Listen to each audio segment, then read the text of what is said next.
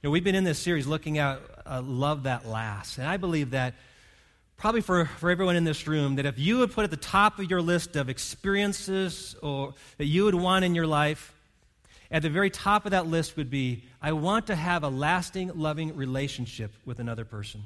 I mean, we long for that. We long for it, and we wonder if it's even possible.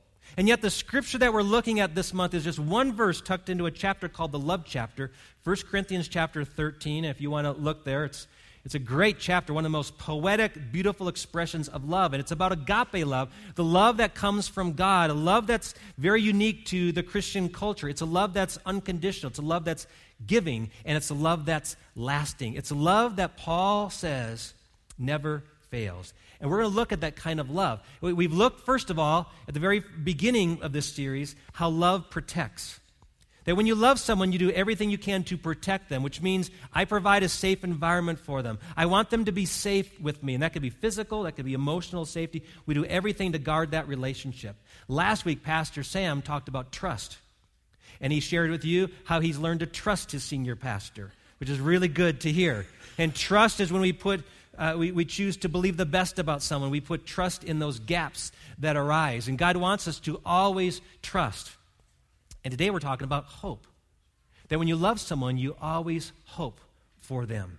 Now, I realize this is getting to be a very sensitive issue today because many of us have gotten to a place in a relationship with a friend or even with our kids, but more likely with a spouse, where hope has kind of disappeared. And honestly, some of you are sitting here today saying, Pastor, I don't know if my marriage is going to make it through the year. I don't know if my marriage is going to make it another month. In fact, some of you are wondering, I don't know if my marriage will make it through the next week. And I want to tell you that there is hope. There really is. And even though you've reached the end of your rope, God has more to give you. What you can't see, you need to believe God has for you. And I believe that if you would open up your heart today and say, God, I can't see it, I don't feel it, but I'm going to ask you, if there is hope, give it to me, that he would do that for you today. That's been my prayer all week, and I would ask that you'd pray that with me right now. That, Father, you'd speak to us through your word, that your word would be powerful to penetrate our hearts and instill within them a hope that is beyond ourselves, a hope that can look to you for amazing things where we can't see anything but pain. We pray this in Jesus' name. Amen. I'm going to read from 1 Corinthians 13, and actually I'm going to have you help me read it, because I want us to do this together, because this is a great verse to remember with these four qualities of love, so let's just read it together out loud. Love always protects, always trusts, always hopes, always perseveres, love never fails. Okay, I want us to do it one more time, but this time I want you to read it like you believe it. And I want you to emphasize the words always. And when we get to the very end, I want you to pronounce with great boldness that this love never fails. Okay, let's do it one more time. Love always protects, always trusts, always hopes, always perseveres. Love never fails. Do you believe that? That you can have that kind of love that's an unfailing kind of love. It's true. You can. And you need it in your relationships. You need it with your kids, and you definitely need it with your spouse if you're married. So what is this thing called hope? Is it just wishful thinking? Is it Pollyanna kind of attitude? Is it blind optimism? No, it's none of those at all. Hope in Scripture is something that's grounded in something very solid, and that is the Lord. So here's a definition of hope. It's that I confidently anticipate God doing what he says he can do. Love means I confidently anticipate God doing what he says he can do. It's not based on the circumstances. It's not based on the environment or the other person. It's based on what God is able to do. Now, when do we need hope? There's a lot of situations in life where we need hope, but I think we need it most in relationships. It's been said that you can live a few weeks without food. You can go a few days without water, a few minutes without oxygen. But you cannot live at all without hope. And I think there's some truth to that. You could probably trace every suicide back to the loss of hope. That when a person says, I don't have hope anymore, they lose the will and the desire to even live. We need hope. And the greatest hopes come in relationships. We have students that are finishing school this month, and some are graduating from high school. They're going to go off to college, and they have friendships that they've developed over a number of years. And I really believe that the hope is, because I had this hope, that when you graduate and go your separate ways, you go to one state, another person goes to a college here, someone goes to the military, someone gets a job in the public sector. You really believe that you're going to be able to hook up on weekends, that you'll reconnect on Thanksgiving, Christmas, spring break, and that the relationship will just continue as it always has. You have hopes for those relationships. Now, the reality is a lot of those relationships will just vanish, and you'll establish some new relationships. But the hope is there. When you have kids, you have hopes for your kids of who you want them to become and what you want them to believe, and hopes that they'll get a great job and they'll find a mate and marry. And some of us have hopes that our kids will have grandkids, and you hope for the kids. But I don't think there's any relationship we have as high of hopes as for a marriage relationship. When we get married, we have hopes of this beautiful, lasting relationship. But that hope gets dashed first when expectations aren't met. I believe our culture has set us up unfairly to expect out of marriage something that's really impossible. I mean, we have this image or this picture that Prince Charming meets Cinderella. I know those are two different Disney stories, but they come together and they fall in love. And they have this event called the wedding, most expensive day of their life. And they throw this big party, and they look wonderful. They look amazing. She looks stunning. He looks handsome. And everybody's happy. They're eating good food. And then they jet off to some island or some cruise or a mountain cabin, and they spend a week of just pure paradise together. And they think, man, I've been waiting my whole life for this. It's going to be like this all the time. And then they come back home, and the honeymoon is over. By the way, I looked up the word honeymoon because I thought, where did that word come from? Honeymoon. What does it have to do with honey and the moon? Well, it actually is those two words, honey and moon. Honey meaning it's sweet. I would say it's also sticky. But the sweetness of the love that's shared. But the moon was a reminder that that sweetness will wane. It will fluctuate. Much like the moon, there's a full moon and there's a partial moon, and you need to be prepared. It's almost like it's a warning that this isn't going to last forever. It's like the moon. It's going to change. It's going to change over time, and you need to be prepared. I think when we get married, we have no clue of the vows we commit to because of all the relationships we have. It's only marriage where you make a vow to somebody. You don't pledge your allegiance to your kids. There's no public ceremony to do that. You don't do that with your friends, but you do it with your spouse. And you actually stand before an audience or a justice of the peace, and you say things like, for better or for worse, for richer, for poor, in sickness and in health, and you're smiling and saying, I do, and absolutely, you betcha, and we have no clue what we're committing to. We have no clue what worse looks like until we get into marriage, and we get into weeks and months of marriage. And we have no idea what poor looks like until you open up the refrigerator one day and you go, hey, honey, we don't have anything in here, and what are all these bills doing on the table? How are we going to pay for all this stuff? And all of a sudden, there's tension in the marriage because you didn't really understand what poor meant. You didn't understand what sick meant. Yeah, you knew some sniffles and colds, but all of a sudden, your spouse is really ill. And in the early days of marriage, I know we're all real tender. Honey, can I get you a drink of water? Babe, can I turn the heat up or get you a blanket? And sweetie, you want me to run down to Walgreens and pick up some medicine? After about 10 years of dealing with sickness, it's, can you quit barking so loud? The game's on. I'm trying to watch this. And golly, go in the other room and blow your nose. Why don't you go outside and get some fresh air, honey? Come on. I'm tired of this. I mean, you lose the sensitivity to that. It's in marriage where we deal with things that are unmet expectations.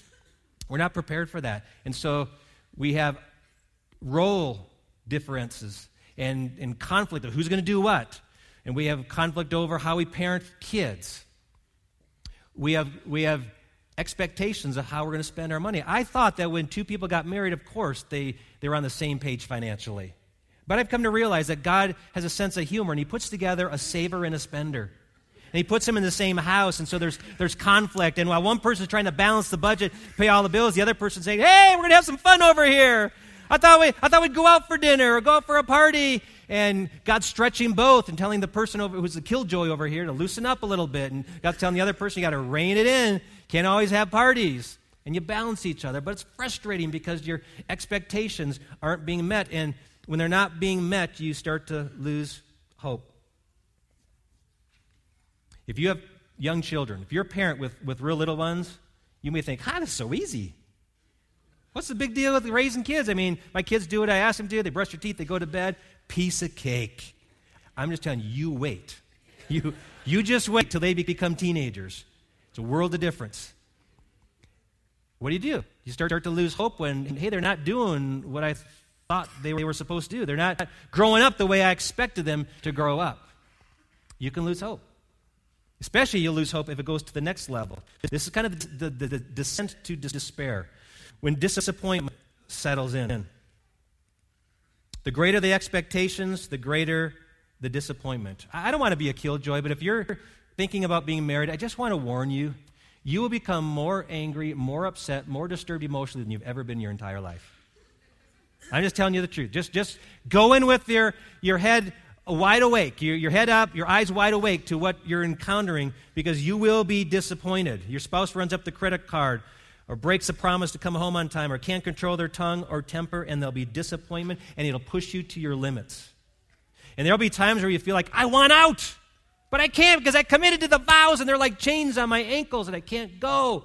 So the best thing we can do is find separate rooms to watch TV or even to sleep in. And that's how we deal with disappointment in the relationship. You may think being a Christian means you don't experience that. I'm telling you, that's not true.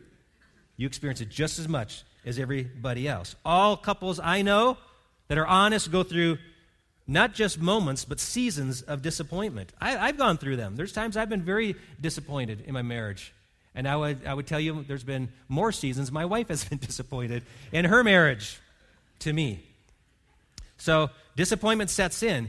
And when that sets in and really takes root, it becomes hurt. And that hurt runs deep. That's when you lose hope, when the hurt runs deep. Our daughter, Stephanie, has a different father biologically. When we moved to Colorado Springs, and she was 10 years of age, all of a sudden her father stopped contacting her. No more weekend visits, no more birthday cards, no more Christmas presents, not even phone calls. I didn't realize this till later in life, but she went through a really traumatic time asking herself this question: why would my daddy abandon me?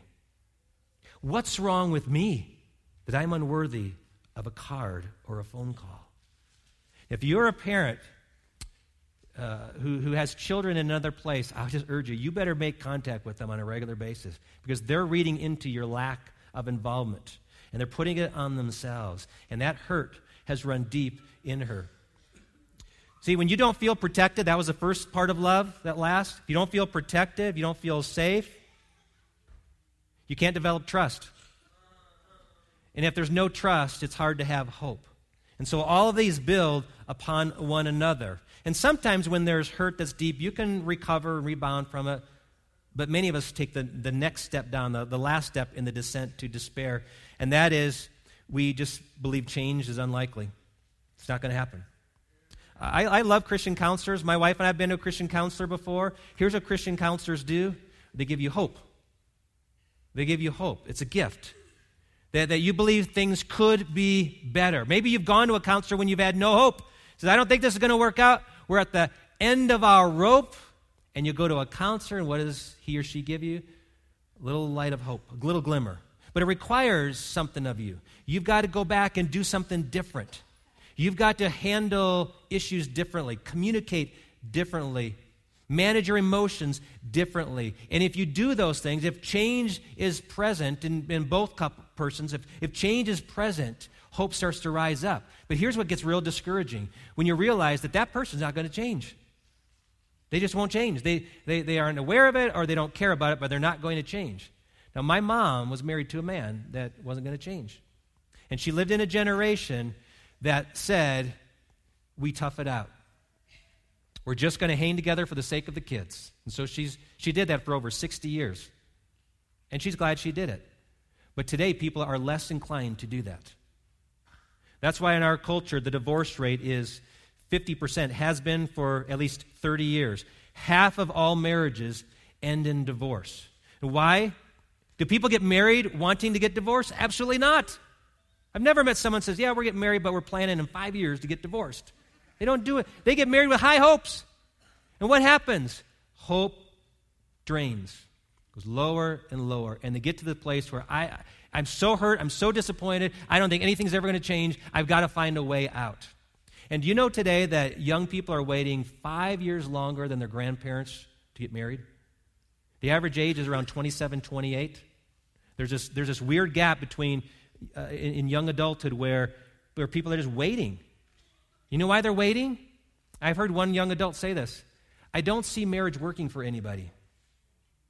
And so they want to get married. They believe that it could be this great thing, but they're saying, I can't see any good models of where it's happening. So I'm hesitant. And so couples are moving in together, trying it out, seeing if it works, which is usually a recipe for more disaster, because the odds that your marriage will work out if you live together before you commit is less than if you commit at the start. So we're dealing with this issue. And here's what Satan does. Satan will whisper this lie. Here's the problem, he says. You married the wrong person. Ever hear that one? Ever feel that? Maybe you believe that. You married the wrong person. I don't believe that at all.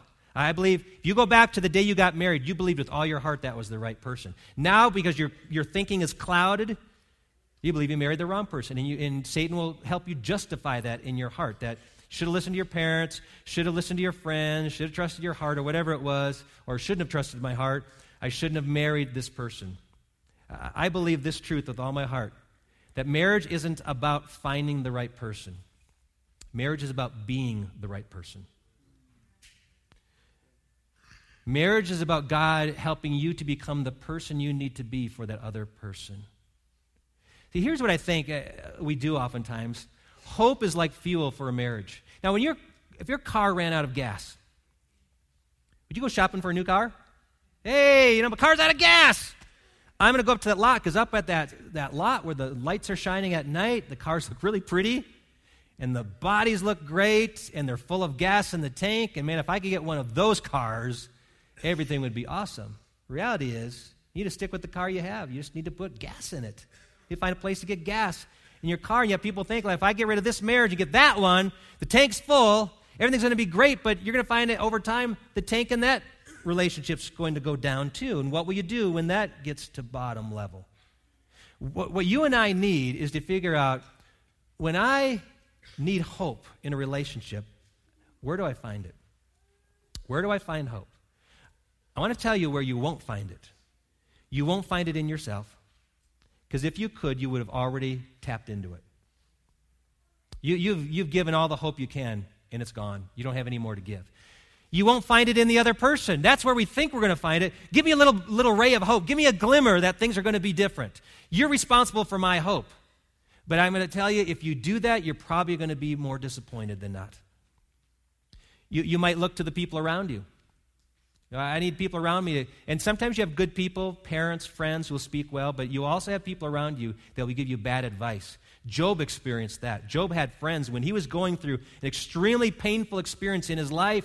Job's friends all said things that sounded logical but were wrong. And you will have people who will tell you to do things. Well, when I went through that, we just divorced, and it worked for us, and it'll work for you. Or you need to drop this thing or do this awful thing. And here's the only place you'll find reliable hope: from the Lord. Hope comes from the Lord.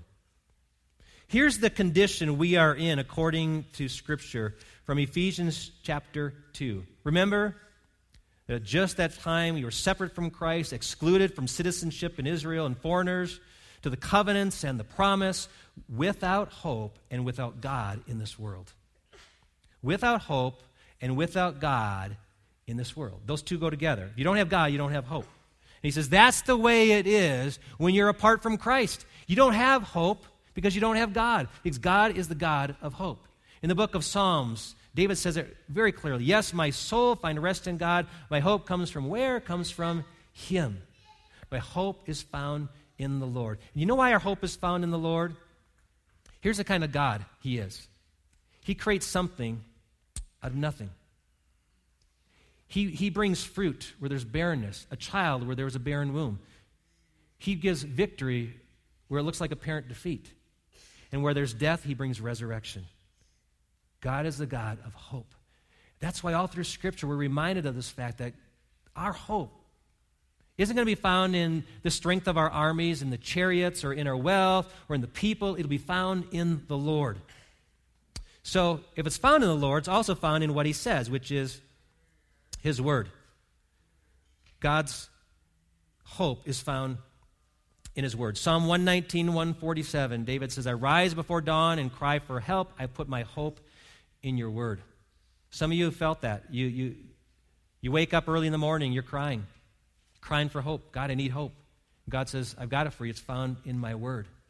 And you know, when you rely on God's word and believe what it says or act on what it says, you'll find hope start to surge. For example, sometimes we can get really discouraged as parents, thinking, man, I really messed up with my kids.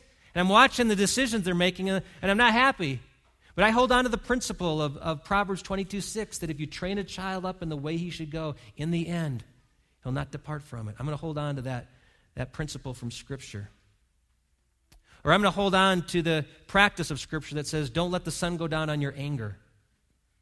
And I notice when I do that things happen better in my relationship. When I am able to forgive the wrongs and not hold to an offense, as God tells me to, I find that this relationship is being restored.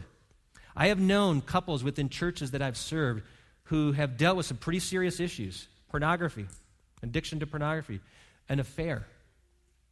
If there's ever a time where I think, man, I don't know if my marriage could survive this, I had a friend whose wife had an affair with his best friend. And I thought, oh, this is disastrous. And what it caused both of those individuals to do, the husband and wife, is to seek the Lord. And they wanted to preserve their marriage, and they repented of their wrongs. Yes, he repented of his wrongs that drove his wife away from him, and they came together, and they looked to God's word, and God began to restore hope in the relationship. And their marriage today is stronger than it's ever been.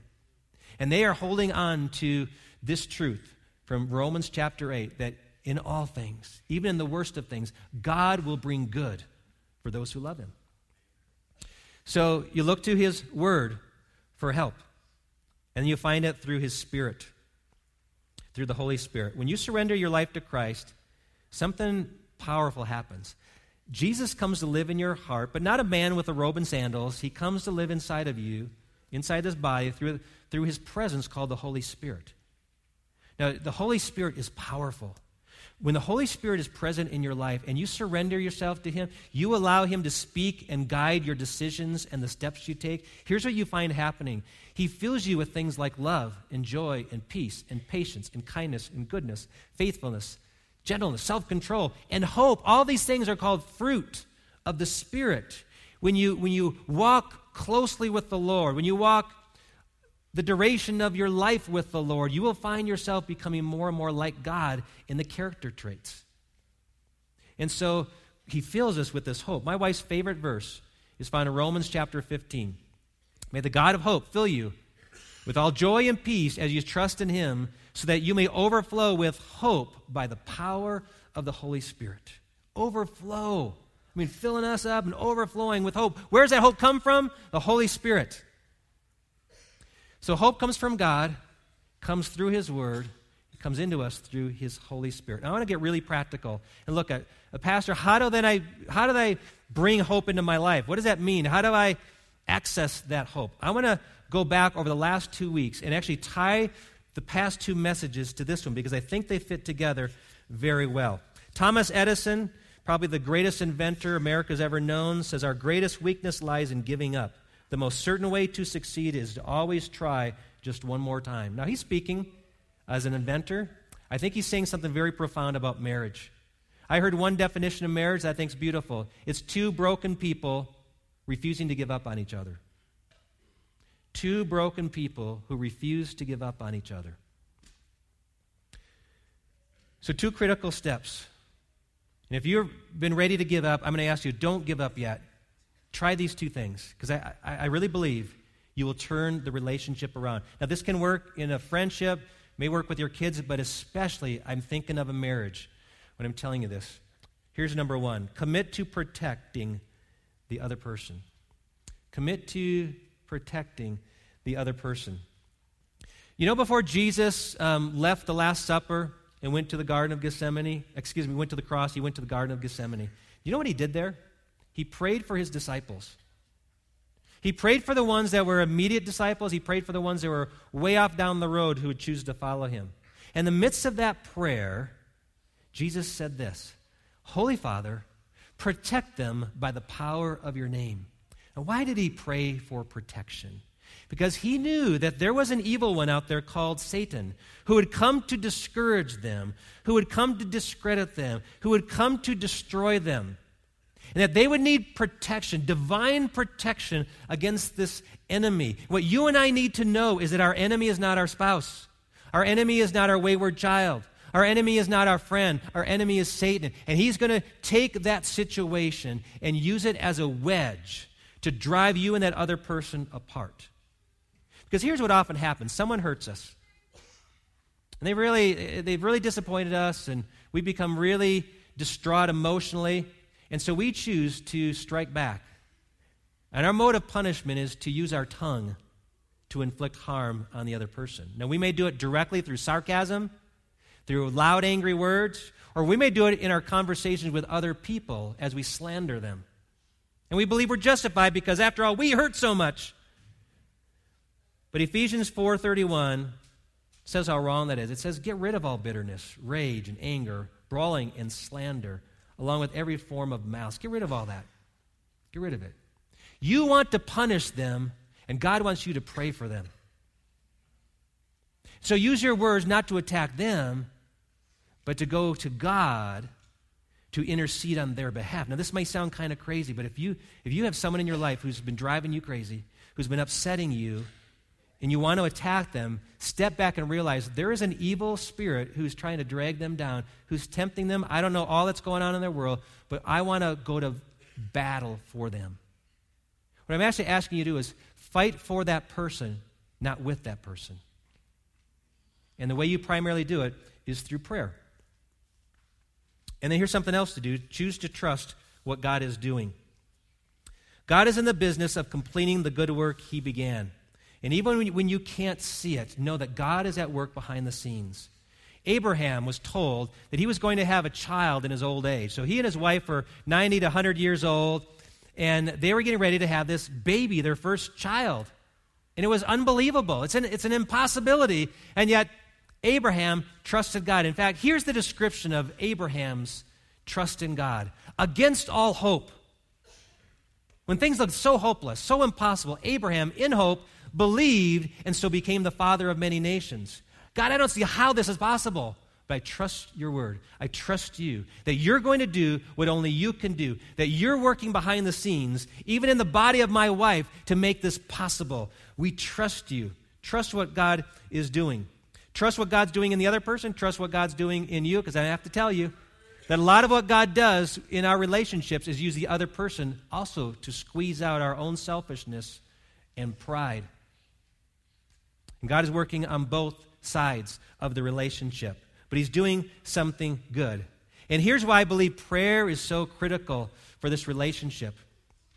Because when you're trying to trust God to do something great, here's what God is able to do. Ephesians chapter 3, verse 20. Now to him, speaking of God, who is able to do immeasurably more than all we ask or imagine.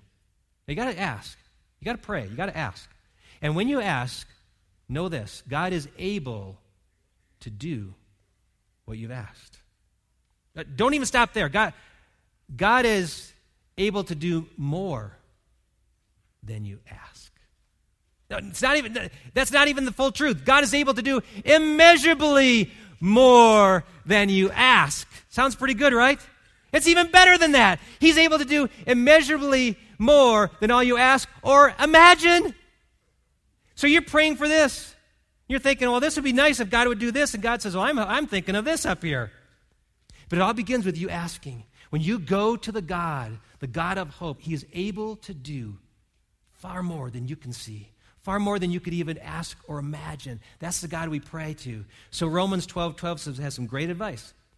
Be joyful in hope, patient in affliction. The difficulties you're going through, be patient, but do this, be faithful in prayer. There is an awesome movie that came out a few months ago called The War Room. How many of you have seen it? If you haven't seen it, I just really encourage you to see it, because in this movie, there's a couple going through some very difficult marriage issues. The man is on the verge of an affair, and he's also lying on his job and actually loses his job because of his cheating. And there's a point toward the end of the movie where he's on his knees before his wife, and he's in tears of repentance. And he's come to understand that his wife has been spending her time not talking to other people about how bad her husband is. She's been going into her closet, her war room. See, she cleaned out all her clothes, cleaned out all the clutter in her closet, and she says, this is now going to be my war room, my room that I'm going to pray for my husband. And she realized that he was in a spiritual battle, and she began to intercede for him. And you know what happened? Hope began to rise in her relationship with him. But I think the most critical point in the movie was when he's apologizing to her and asking her, how in the world have you been able to do this? Why have you stayed with me when I've been so unfaithful to you? How have you done this? And she said, you know, I love you, but I love Jesus even more. And it's because of him that I do this. See, I think sometimes we put everything on the other person, saying, I'm waiting for you to do something for me. But here's what a lasting love does. It says, I'm looking to him to do what you probably will never do for me. And it's out of my love for him that I do for you what he did for me. See, some of you today are at a place where you're out of hope. And it may be your marriage, it may be a relationship with your kids. I've known parents who've said, I don't even talk to my grandkids or my kids anymore. There may be a friend that you've given up on. You're in a place of hopelessness today. I want you to know that God is a God of hope. But you have to ask for it. You have to come to him. So I'm going to ask you to do something pretty brave, pretty bold. But you don't have to be ashamed to admit this, because I think all of us, if we're honest, go through seasons where we need hope. We really do. And so I'm going to ask you, if you're in that situation today where you need to be filled afresh with hope, would you just stand where you are? I want you to stand where you are. Go ahead. It's no shame to say I need hope. In fact, it would be the worst thing is to know you need hope and be too proud to stand. So it's okay. God already knows what your heart needs. Where do you need hope? What relationship have you given up on? And I know you're thinking, Pastor, you don't know my situation. It is so hopeless. I can imagine your situation. I've seen awful situations, but I know the kind of God that we serve. And he is a God of hope. And he's the only one who can resurrect something that's dead. So I'm going to ask you to make a declaration of hope. We're going to put a prayer on the screen. I want you to proclaim this as your prayer today. Okay, let's just do this together out loud. Gracious Father, I come to you in need of hope that only you can give. I release to you my unmet expectations, disappointments, hurts, fears, and doubts. Fill me with the confident anticipation of the good things you desire and are able to do, not only in their life, but also in mine. I will protect and not harm the one I love, and will trust you to do even more than I ask or even imagine. I ask this for your honor and glory. Amen. Amen.